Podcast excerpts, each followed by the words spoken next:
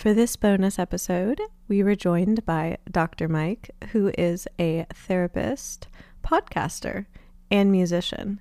I hope that you enjoy our chat. Well, hello. Welcome to Why Not Both. Hello. Thank you for having me. Thank you for coming. Um, how how has everything been going? My first interview question used to be like, "Hey, tell people what you do because you do a bunch of stuff," and now I'm just like, "How are you?" Doing okay. You know, this is uh this is a tough time, but I think uh all things being equal, I can't complain. Uh knock on wood. People in my life are healthy and uh I'm able to work, so I, I can't complain too much, but it does it does take a toll. Yes. Yeah. yeah. Right before we started recording, we were talking about the the over zooming. um, even it's so funny. Did you ever Zoom prior to this? Like, was Zoom a part of your life before this whole experience? I don't think so. I didn't even know that they had Zoom before this. I don't think. That's so funny. I I knew about it because some of my friends um used it internationally because Skype would always kind of like glitch in and out. And they were like, Oh, have you heard of this thing, Zoom? And I was like, No, what is that? And so I started using it. And before all this, I'd be like, Oh, just hop on Zoom. And people would be like, I don't know what you're talking about. And I'm like, yeah, now it's a verb. Zoom is a verb, indeed. like Xerox. Exactly. Exactly. What you mentioned, you're like, I can't complain. I've been doing work and I'm curious, like, what have you been doing during this time and how has it changed? So, I, my primary job is as a clinical psychologist and uh, for some people, life coach. And that hasn't changed very much, except for the fact that I do everything virtual mm-hmm. now. Um, I I closed. I used to have offices in New York and New Jersey, but I closed both those physical spaces, and uh, I work totally remote now. Um, other than that, it's it's basically been the same. And then in the during the pandemic, my wife and I uh, started a um, an online both therapy and coaching program and, and media site called Hardcore Humanism. And that is uh, in part the approach that we use for therapy and for helping people, which is based uh, on sort of a combination of humanistic psychology with some behavioral and behavioral medicine principles. And we also launched a podcast called Hardcore Humanism to basically to talk to people kind of like we're talking now about different aspects of their life and how at least from our perspective it reflects the hardcore humanism philosophy which is a more purpose driven life. Um, and we found that to a large degree interviewing musicians has been very helpful in that regard because the the main idea that we want people to do at least what i want people to do in when I'm working with them is a lot of times in life, people will feel like everyone's telling them to go right, but they feel like going left is better for them. And they they want to find their purpose, they want to work hard to achieve it and find a community to excuse me to support that purpose. And all and and whatever the going left is. Like sometimes that could mean coping with mental illness. Sometimes that could be being a musician instead of being a lawyer. Sometimes it could be being a lawyer instead of being a doctor. Sometimes it could be finding a passion that you're interested in.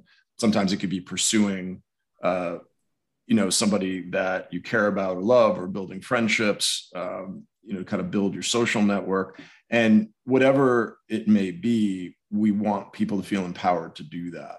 And um, one of the things that that we found was that I had developed that um, through some experiences of myself doing a little bit of music on my own, but then also later on uh, talking with different musicians and interviewing them and realizing that they tended to have that pattern mm-hmm. because quite frankly most people are not necessarily like their parents aren't thinking, well, you know, what I, what I really want my kid to do is to become a professional musician. um, and so, you know, they often have to spend a lot of time when there's a lot of pressure for them to do something else to pursue that, they generally find a purpose in that music. They have to work excruciatingly hard, both in terms of practicing, songwriting, uh, touring, uh, promoting all of those things. And eventually, hopefully, whether it's fellow musicians, bandmates, uh, management, uh, or even just fans, like finding people who will support that dream. And so the goal of the podcast is really to just present as many people as possible so that the people who are potentially fans of, of someone's music will listen and think like, well, I, I don't just enjoy their music. I, I kind of want to learn from their example. Mm. And, mm-hmm. you know, and so that what we've, we basically, you know, do that. And to whatever extent it aids people in thinking that they may also want to, to pursue some kind of therapy or coaching, either with us or with somebody else. And later on in the pandemic, we began working with uh, a website, Consequence of Sound, and Consequence Media on a podcast called Going There, which is a similar format where I interview musicians, but um, it's more focused on coping with mental illness. Mm. Um, so people who struggle with depression or addiction and um, you know it's it's so it's it's similar because in the in the hardcore humanism podcast we do have people who we struggle with with mental health issues and we do talk about that but it's it's more of a, a personal development podcast in general not specifically mental illness. And so you know i guess there's a long-winded way of saying what have i been doing? You know i've been doing what i was doing before plus a little extra i guess. I was like ah oh, so many questions sparked in my brain. Um, I was like, where to begin? Uh, I guess the first question would be how would you break down in bite-sized chunks what humanistic psychology is to a layperson, to someone who has not studied psychology, and why did you choose the modifier hardcore for hardcore humanism? So I think that eh, this is all my opinion. I think people would maybe disagree on my my assessment, but I think that one of the things that I've found a little bit frustrating at times about my field is that it often feels as though whether intentionally or not we we tend to pathologize people. So there's a lot of language of unconscious conflict or cognitive distortions or irrational thinking or behavior or you know um, biological you know bi- biochemical abnormalities. Like there's just every there's a lot of language in that in that vein in terms of when it's sort of a lot of what what is wrong with people. Mm-hmm. and the idea is like well if some if you're not feeling in a certain way if you're not feeling happy or satisfied that there there must be something wrong that's that's broken and and we're going to try to fix it. And on the one hand sometimes that's that's kind of appealing to people because they think they, they feel you know people think of themselves as broken in some ways and they want they want to feel better but for a lot of people that language and that approach is kind of invalidating. And I, I found that it at least for me personally when i when i practiced it didn't work as well because i found that for the most part people's issues tend to be very much based in reality. Mm-hmm. um, and tends to be very i don't i don't see a lot of what i would consider uh, truly irrational or distorted behavior, I see a lot of people who feel like they're kind of stuck in the weeds and need to figure out a way out. And I think that humanistic psychology was different in the sense that we don't have to necessarily change people. What we have to do is we have to clear the way so people can find their authentic self. Mm-hmm. And that to me, that, you know, the concept of um, what I, I, believe Carl Rogers, who, who, did Rogerian therapy, talked about as unconditional positive regard, the fact that all people have value and have worth. And our job as therapists is to figure out how to clear the way so that they can find that person. And with, uh, you know, theorists like, you know, like Maslow, like the idea of then helping people actualize and find their best selves. Right. And so the that's that just sort of became naturally what I found appealed to me more and i found that at least for me personally as a as a therapist it seemed to be working better when i was able to convey that or i was able to do that with people as opposed to when i wasn't when i was more judgmental or i was more critical where i was more um, maybe judgy if you will. It did not work as well. Got it. And so over time, I kind of I kind of evolved into that more. And I think that in particular, people finding purpose is something that, in my opinion, is very much a key to self-actualization, to kind of understand why are we here, what are we doing? Because, you know, quite frankly, a lot of the things that we have to do in life don't feel great. You know, a lot of people talk about like, oh, it feels so good to be healthy. It's like, no, no, it doesn't. Everything that's everything that feels good for the most part is unhealthy. You know, feeling healthy feels good. Right. But, you know, but a lot of the things like eating healthy, like exercising a lot, not drinking, not using substances, um, you know, making sure you go to bed on time. You know, it's it's these are these are things that they eventually can feel good, but a lot of it are, are, are things that actually don't feel good at the time.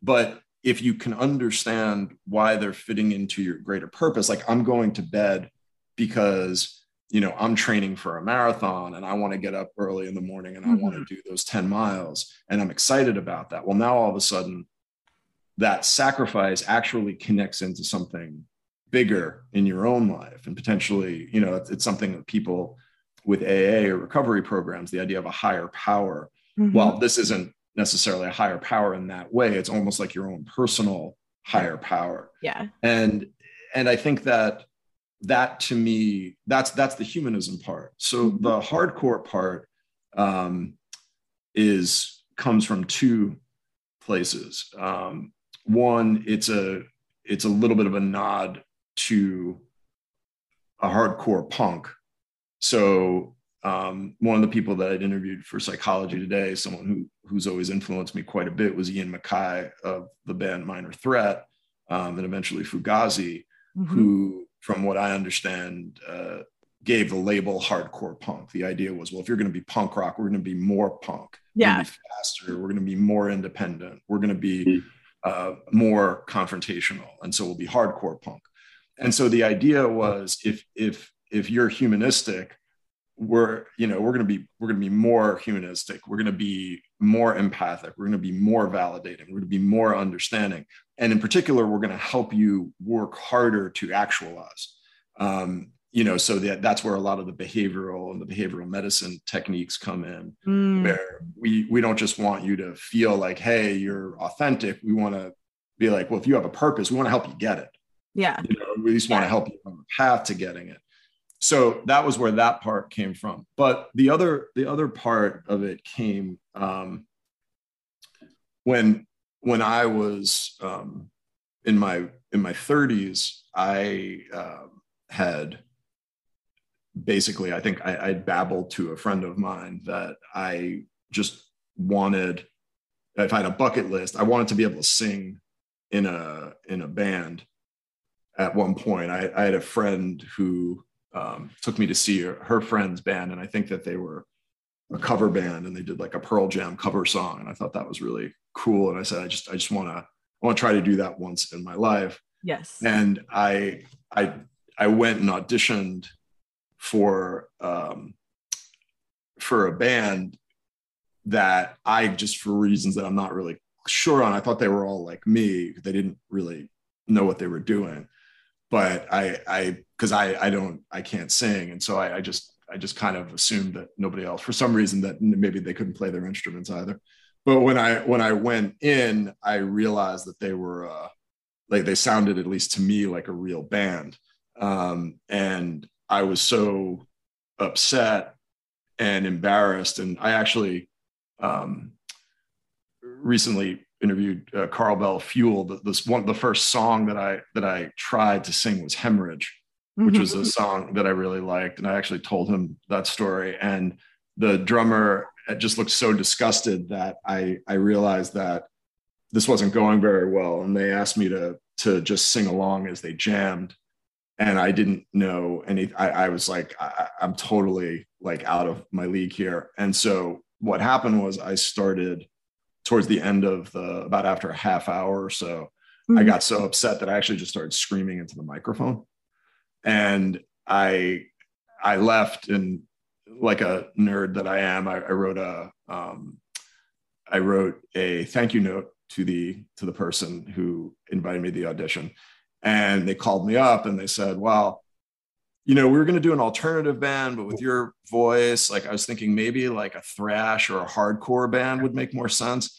And I just I just said, I, "I'm I'm so sorry. Like I actually don't know what those words mean. Uh-huh. Like what." I, I, like a th- thrash hardcore band like is this some kind of like blood porn or something. I, I honestly like, like I wasn't what's happening here. yeah, and I was just like, I, I was like, I was just kind of like, I, to be honest, I, th- I, think you're just making up words.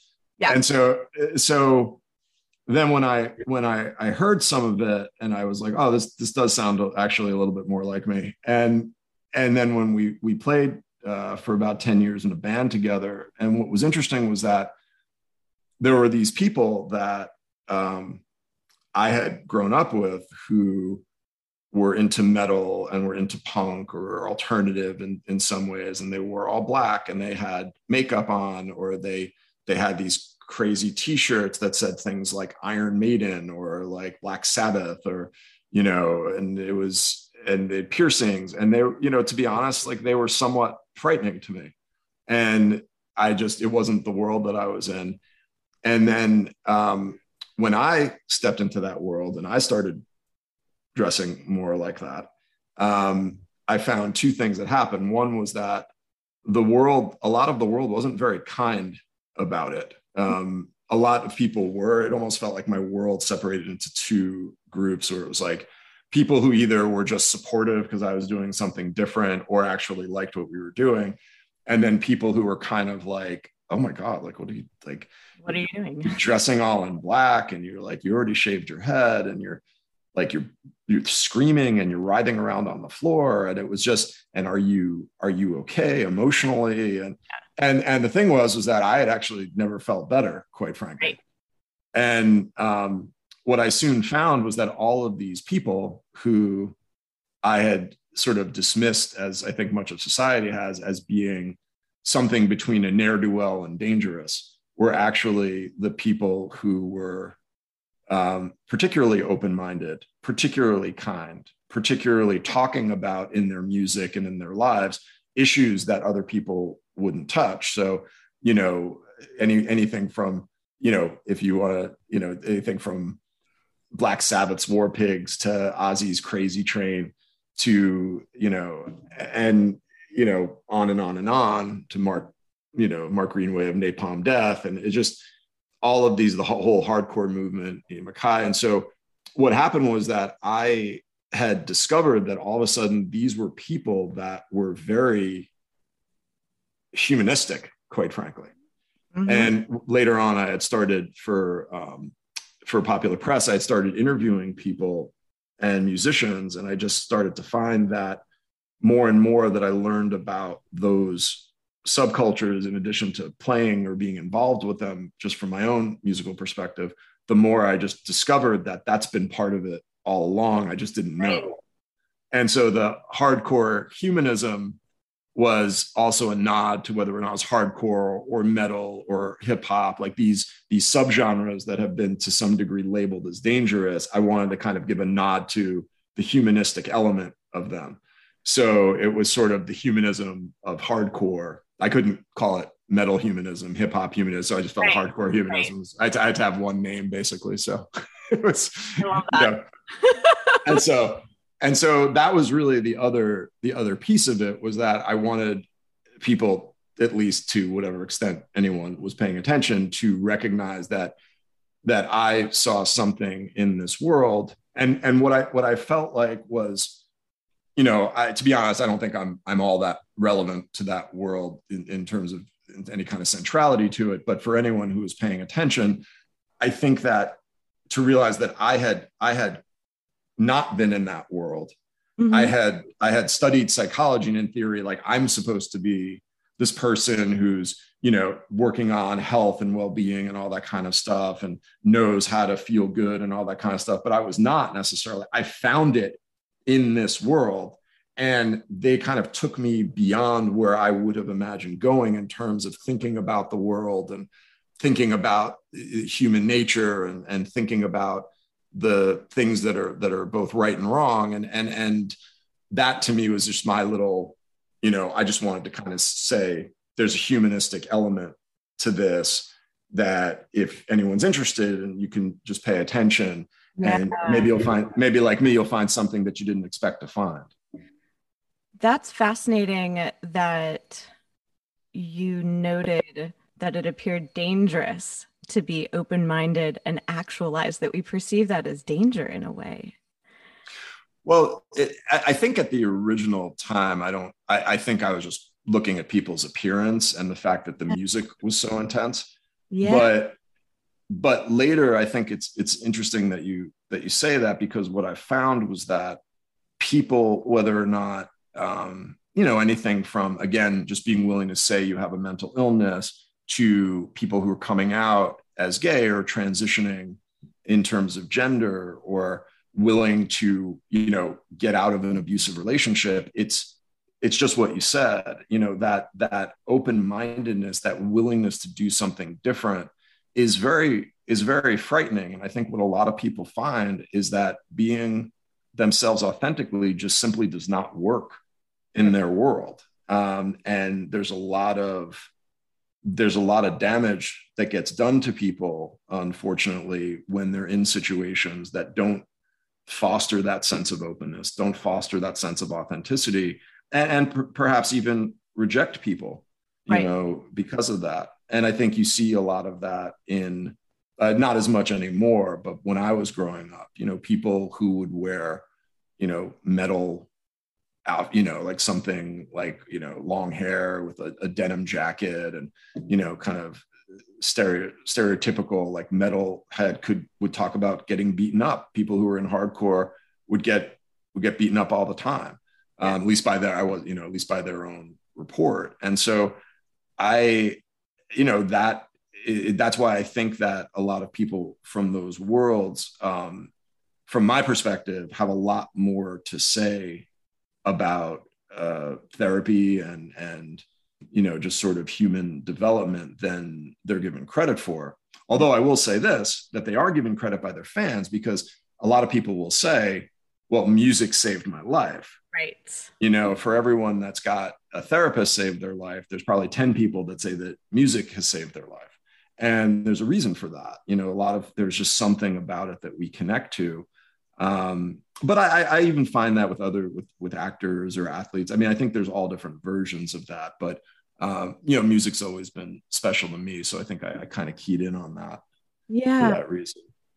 Well, in some ways, it seems like it's almost threatening to some people uh, when others find their purpose. And I was mulling over. I was like, do people fear that they're not actualizing? Do they fear that maybe if they haven't found their purpose, if someone else does, that they're just like, well, I want that and I don't have it, so I'll just be mad at them. like, well, I, I, think one of the things that I think one of the things that's happened is that a, a purpose-driven individual is is harder to control, yeah. and I think is harder to.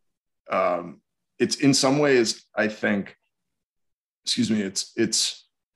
I think a lot of people fear disconnection and I think, unfortunately, one, one of the things that's tough is that what a lot of people don't realize is that you, if you'd allow someone to be their authentic selves, the connection you probably have will be a lot better mm-hmm. and a lot deeper and a lot more meaningful. But there's also a risk that somebody that that they're just you know people won't connect as much, whether that's parents to kids or or spouses or friends or uh, even even even within music. You know, there's a lot of times musicians will talk about you know, quote unquote, like going solo because they want to, you know, they don't feel like their artistic vision is expressed in a in a band, you know. And so I think that it's a lot of people I think are just afraid. I, to be honest, I, I, think the biggest thing is that people are just afraid of losing that yeah. person in some way, and it's it's frightening, especially if the person's important to you. And so sometimes I think we do things that are unfortunately damaging to the people we love just because we don't want to lose them. Yeah. And in a way, kind of internalizing that in ourselves. Like, I enjoyed that you said that you interviewed musicians so that their fans could hear about what they went through to kind of summon summon the strength to kind of go against maybe what the dominant narrative is in society of what you should be um because yeah like it is constantly a struggle because do you find that at all like being someone in multiple fields do you ever have a voice in your head that's like oh why are you doing this thing? I thought you were doing that other thing. Aren't you supposed to do this one thing? Yeah i think i think that's you know I, I think one thing that's positive now is that i think there are fewer people who would say that yeah. um, but i still think yeah that that's predominant but i but i think that one of the really nice things that's happening now on a societal level is you're you're seeing more and more people appreciating the multi-dimensional nature of human beings and and and not feeling as though they they have to reject something just because they don't understand it or that they even have to understand it you know like so it's like i don't you know like i i don't know why you are you know someone's really into playing guitar but then is also super into math. Like, but I think there's a lot of people, you know, like in the math metal world that would actually like, you know, say, actually it makes total sense, you know, and so, you know, hopefully, hopefully as time goes on, you, you know, those, those, those boundaries will be broken. I think that people will feel more as, as there are more examples out there of people living more authentically, and then people can learn about them they can say oh i can do x and y you know i can I, these this is not a dichotomy this is only a dichotomy in other people's eyes but this is me right. whatever whatever me happens to be right and especially as we see more expressions of that because if you don't see examples of it it's hard to like kind of imagine yourself in that position if you don't see someone else doing it. Yeah. Yeah and i think i think you know a lot of times what you know they'll say sometimes with adolescents they just need one thing to kind of grab onto that that they can believe in. And i think that um, you know a lot of times it's it's people who they don't know. It's musicians it's actors it's it's athletes um, you know someone who is doing something that that they can that the only thing they know for sure is that it matters to them you know like i i, I couldn't really explain to you why music matters to me. I just know that since I was a kid, I know that as soon as I started hearing music and I had any control over listening to it, like I would put on my parents' records or whatever, mm-hmm. I knew that it was something that that mattered to me. And just the ability to feel like you're connected to something even for a little bit of time i think can be very valuable to people especially when they feel disconnected in other ways. Yeah, and that when you were talking about purpose, a few things went through my mind. Like first was like Viktor Frankl's book, like Man's Search for Meaning, that it's like without that sense of purpose in the story of our lives, we just we perish.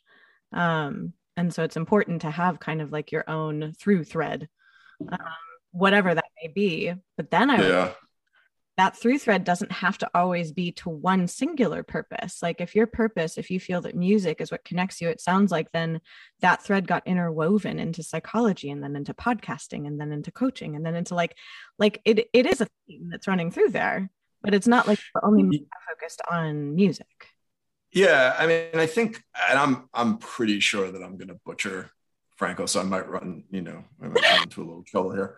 But one of one of the things that I've always tried to encourage people to make the distinction between is meaning and purpose. Mm-hmm. And so to me, meaning is something like, for example, a lot of a lot of uh, the more meaning-based therapies are, are done in people who are um, who are in hospice from something like cancer.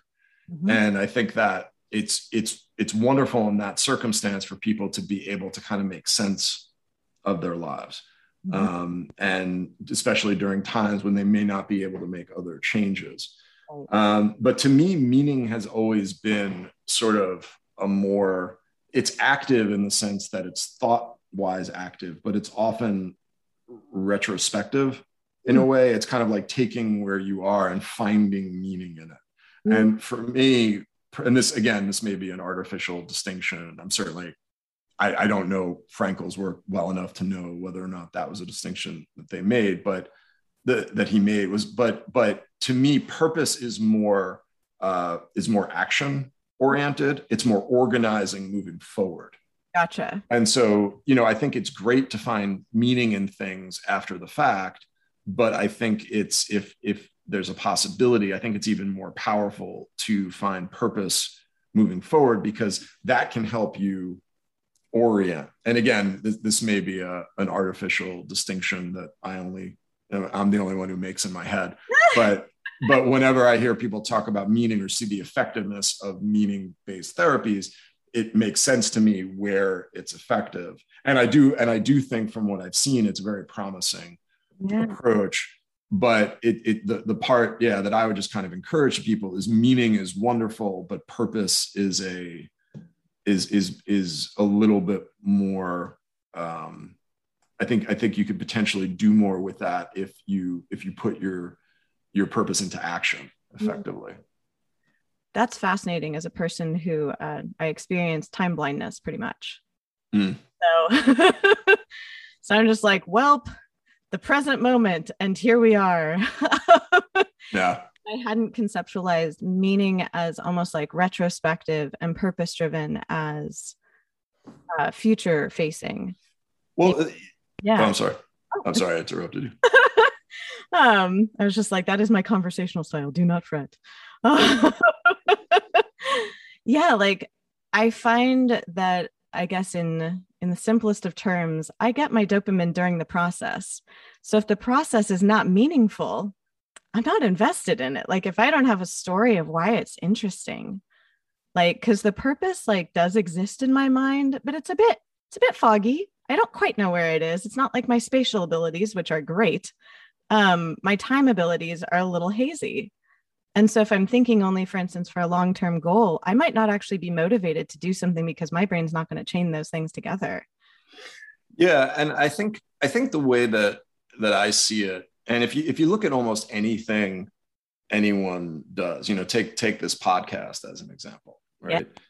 Or, you know, like let's say people who are interested in religion, you know, or meditation or exercise or school or, or really anything that um, that we use as some kind of purpose driven journey yeah. what it what it usually involves is at the beginning taking some kind of big picture view of something that you have decided matters to you or is going to be helpful for you and setting up the structure of how you would pursue that but once you've done that it's more about being in the moment. Yeah. So for example like if you're if you're at school and let's say that you want to be a medical doctor it's great for you to when you're in high school be like okay so let me i want to you know really take science classes and i want to go someplace where they have a strong maybe it's pre-med or a strong science program so that i can do well for the mcats whatever. And i want to apply to school and then i want to apply to med school. Each of these times you're you're you're kind of being a part of this bigger program but it's not going to work if every time you're studying for a test you're like oh my god if i don't do well on this i'm gonna i have to be a doctor i have to be a doctor like right. you have to you have to be in the moment but the those two things to me work very synergistically like the structure protects the moment. Right. So the purpose driven structure knowing that like so so for both you and i we both have podcasts. So like we we are have decided at some point that there's something about the the overall structure of a podcast and the purpose of a podcast that matters to us once that's protected in our minds once that's settled and we've set up how we're going to do it now we can just go about the nitty gritty of doing the podcast the thing. Um, i think if you have one one but not the other you know so for example like i i think it's great to move but if you're if all you're caring about is movement, that's one thing. But if you want to have like results from a health perspective, right, it's important to at least take a little bit of time to figure out like, okay, what are you like? You said there's movement, there's eating, you know, but then at some point you want it to be try, kind of more intuitive and kind of more more natural and try to connect with yourself. But if you have all forward thinking and nothing in the moment, like you said, it's not going to work. But if you have nothing forward thinking right. everything's just in the moment like it might and some people you know like for some people that works I, I always get frustrated when people talk like i feel like sometimes people in my field will talk about being in the moment like it, it kind of takes it too far because it's sort of like you know it's like there are people who who have and i'm not thinking of anyone specifically just just to be clear like you know like like who have studied and learned meditation and set up a whole program and like it has it has and you pay for it and there are lessons or whatever. And then it's like okay now all we have to do is just be in the moment. Don't think about the future. It's like but in order to get to that point you had to think a lot beyond the moment right. to get to that point to be in the moment.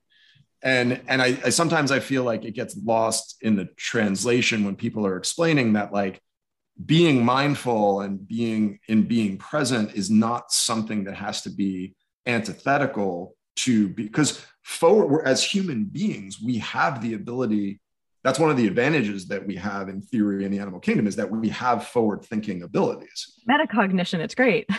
Yeah and so you don't want to say that like oh well forward thinking is not in the moment because that's part of my moment. Like part of my moment when i'm with my kids is thinking about their future. Like that's that's a that's in the moment for me. And people could say well no you have to be in the moment. It's like yeah thanks but you know if you don't mind i'll i'm gonna i'm gonna worry about my kid a little bit you know and you can either either worry about your kid or not but it, this is my kid so i'm actually thinking about whether or not they have food for next week oh my, that's uh, so, i appreciate that. On behalf of your kids i'm like snacks are important yeah. Snacks snacks are so important. It's that fine line between do i hate everything or am i just hungry? There, there's there's no fine line. Snacks are important period exclamation point. You're like that is the end of end of discussion.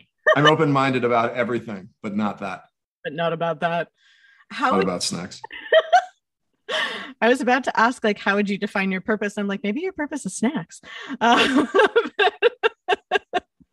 I was like, overall, like, how would you define the purpose that you bring or the purpose that you're seeking in these different activities, especially during this time?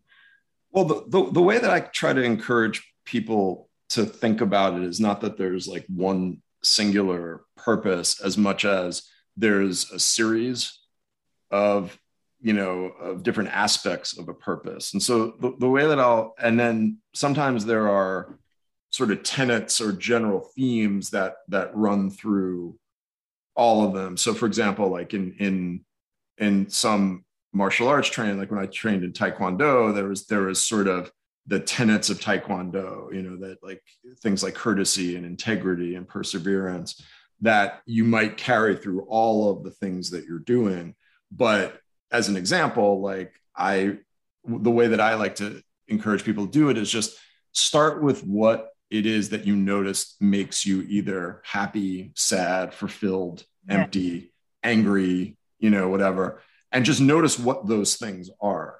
You yeah. know what I mean? So, for example, if it bothers you that you go to the doctor and the doctor says, well, you have high blood pressure or you have high blood sugar, then it's almost like the way that I would kind of look at it. It's almost like an entrepreneur who's kind of like saying, well, like, let's open up, let's open up a project here. Like if some people like working for a company that sells stuff, it's like, well, let's, let's open up a project here about how we can make, you know, this product and it could address these needs, you know, so let's open up a health folder, yeah. you know, a little bit. If, if health matters enough to you that what the doctor says bothers you, right. then let's sort of look at it as something that might be important for you all the way through. So what we always say to people is you want your ambitions and your actions and your evaluations to all line up.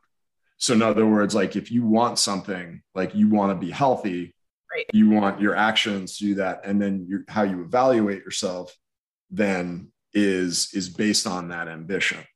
And so sometimes people will will not go through that whole process. And so they'll say, well, I started out wanting to be healthy, but then, and I, I, I ate healthy and I moved around a little bit, but now I'm evaluating myself based on how much I weigh only. And if I'm not thin, then I'm not happy. It's like, well, wait, you didn't start with thin. Right. You started with, he- you started with healthy. Right. And you, you, your actions were healthy, but now you're evaluating yourself based on thin and I'm not judging one way or another whether or not that's appropriate or inappropriate goal, but but but that's when when I think about purpose, I think about in all areas of your life. Um, basically, so usually there's about four things. There's like being productive in some ways. So like having uh, some for some people that's having a career. For some people that's doing things in their house. There's sometimes helping the community. Whatever it is, that's kind of like a produ- that's productive action mm-hmm. and it can be multiple things. That's one type of purpose. Then there's usually connection to other people. And that could be romantic, that could be friends, that could be being part of a broader community. And those are all parts of one's purpose. And then there's usually like a health and wellness, like how do you want to feel? Sometimes for people, it's how they want to look, it's how they want to live longer. You know, there's that whole thing. And then sometimes there's like a other, like a passion or a an interest or something like that and you know i just encourage people to say like just have as many different aspects to your purpose as possible yeah. and then think about well what would the actions be and how would you evaluate it and then figure out how does this all fit into one life and that's where it get, can get very complicated for people so for example like if all I cared about was was was productive like professional actions. I would work 90 100 hours a week.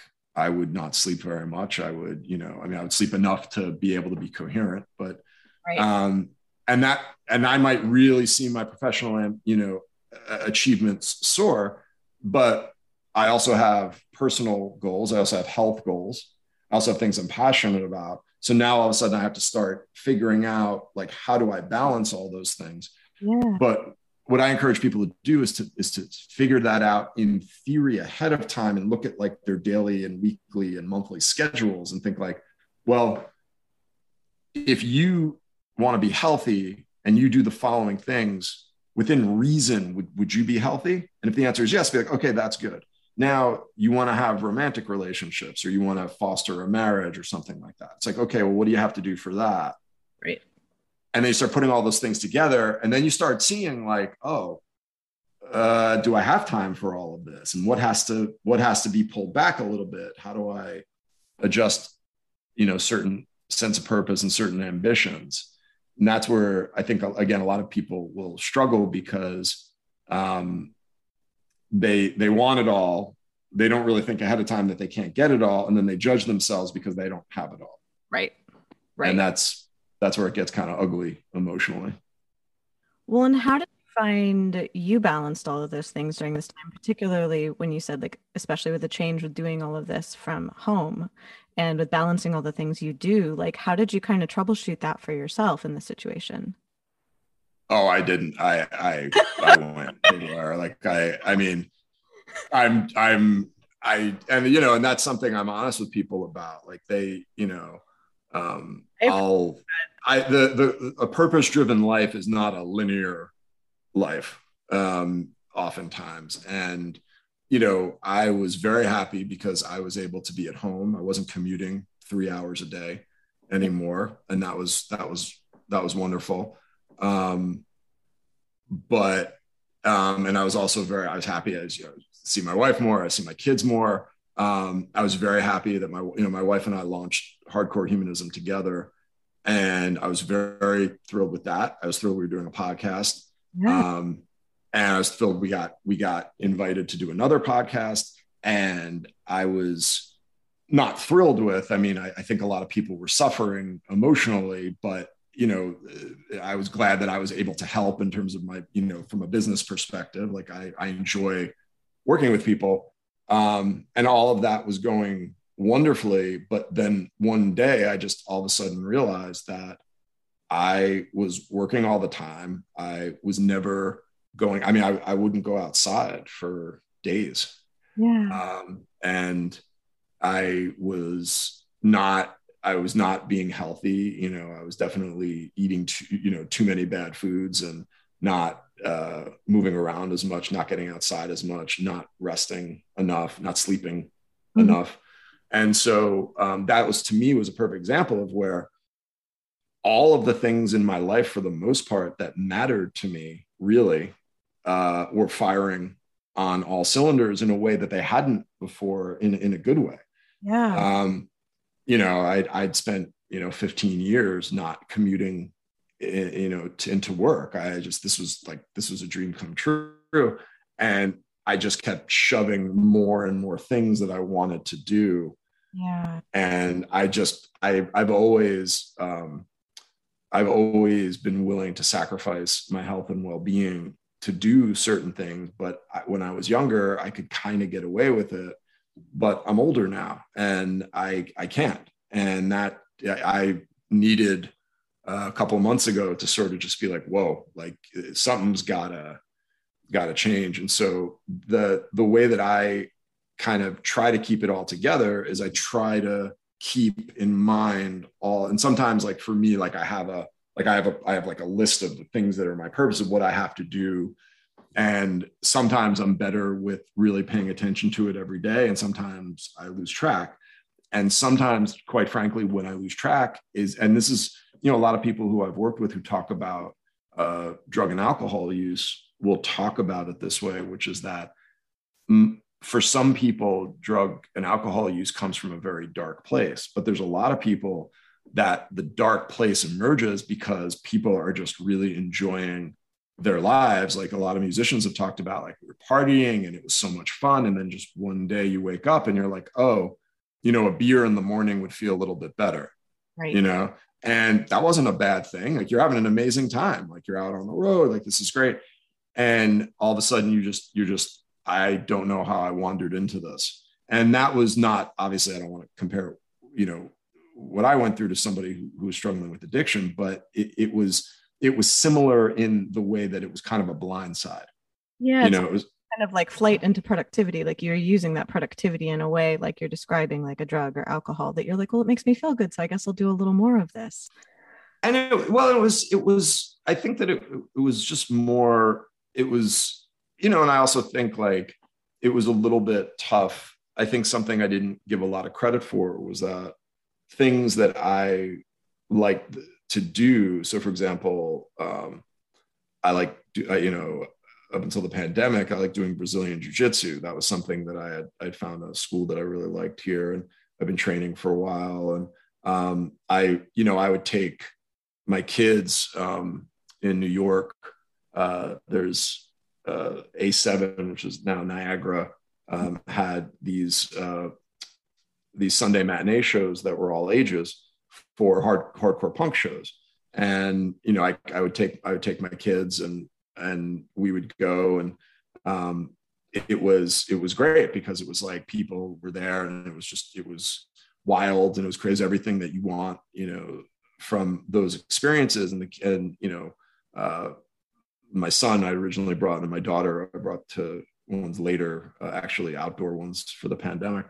And it was it was wonderful. And all of a sudden, those were two things that I didn't feel comfortable doing anymore. And so all of a sudden, like two of you know, I, I had these other things like I was home more, which was great, and I had these things that I was doing, but I didn't kind of pay attention to the fact that there were these other things that I really loved doing right. that I just wasn't doing. I was kind of like, oh, I'll, I'll, get back to them and whatever. And right. and I hope I hope I will at some point. But it, it's it you know that's what I try to explain to people is that you know the stuff can be it can sneak up on you, yeah. and you know, and it's I think that's why it's it's wonderful. Excuse me, it's one you know it's wonderful to have purpose, but you have to look at all of the different you know aspects of your purpose. And you just sort of pay attention. Like some people when they're working all the time actually it works out great. You know they're not as concerned with relationships not as concerned with their health. And it's like great but you know i wanted uh all those things and and i had to i had to adjust myself accordingly. Yeah. This feels very spy versus spy because like i'm a licensed mft and so i've been doing the same thing during the pandemic as you. Yeah. um and so i'm like oh yes i get this vibe. Um, but finding someone who understands your blind spots is so key because even if you have all the knowledge, I'll never forget one of my partners said to me something really funny that I had had like a fear response to something and I recognized I was having a fear response and was doing things to calm myself down. And he's like, Well, why, if you know what's happening, like, why, if you understand it, are you still having this reaction? And I was like, well, I still live in a human body. Like I was like, sadly, I I have not been able to escape the meat suit. so I was like, it was only that easy. Right. I was just like, so sadly, my cognitive abilities are useless right now. So we're just doing a good like calming of the vagus nerve and a five, four, three, two, one. I was like, we'll get out of this. We know what it is. yeah. um, but it was really interesting that he was like, and he and he wasn't saying it to be offensive. He was saying out of genuine curiosity, if you understand what's going on, like why can't you like get yourself out of this? Um, yeah. And so I found at least that it's so important to have people in that role in my life because I, I find that potentially people in our fields can have um, accidental self myopia, I guess. well said.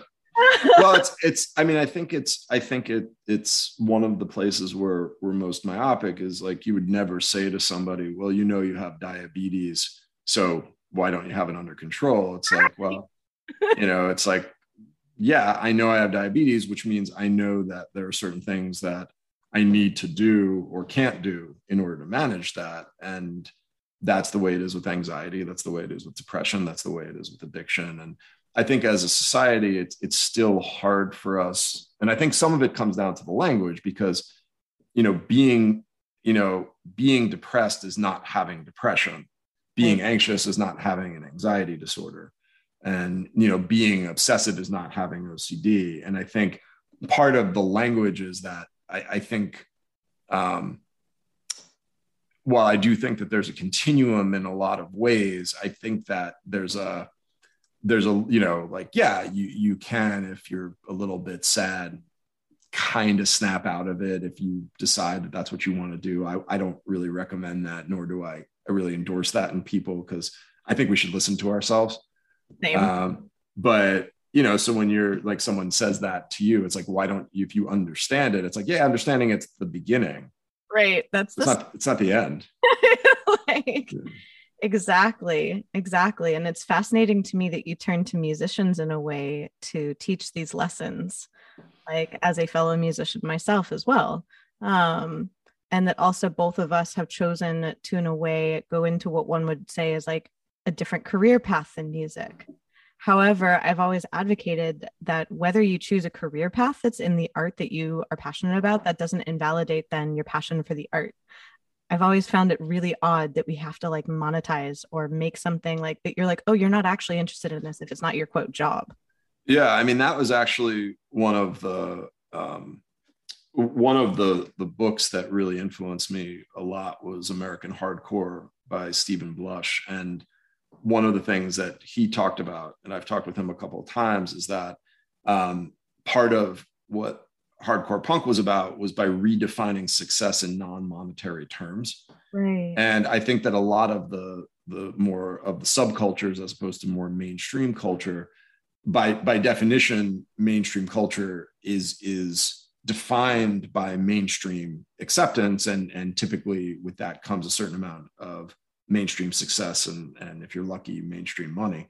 But i think that uh, i agree with you. Like i don't i don't think uh, it's it's it's necessary in fact to have a passion. So in fact for some people they would say that disconnecting your art from uh, a financial need is actually a more powerful way of making sure that it, it stays authentic for you yeah. I, I I understand that there are some people that, and I, I would not count myself among those who are, for for lack of better way saying it, so gifted with both like bursting ideas and like the ability to pursue those ideas mm-hmm. that it becomes almost a kind of thing where I just can't do anything else. Like I really just need to do this. And yeah. I think that's where I think a lot of our the people who we see out in the world are like that.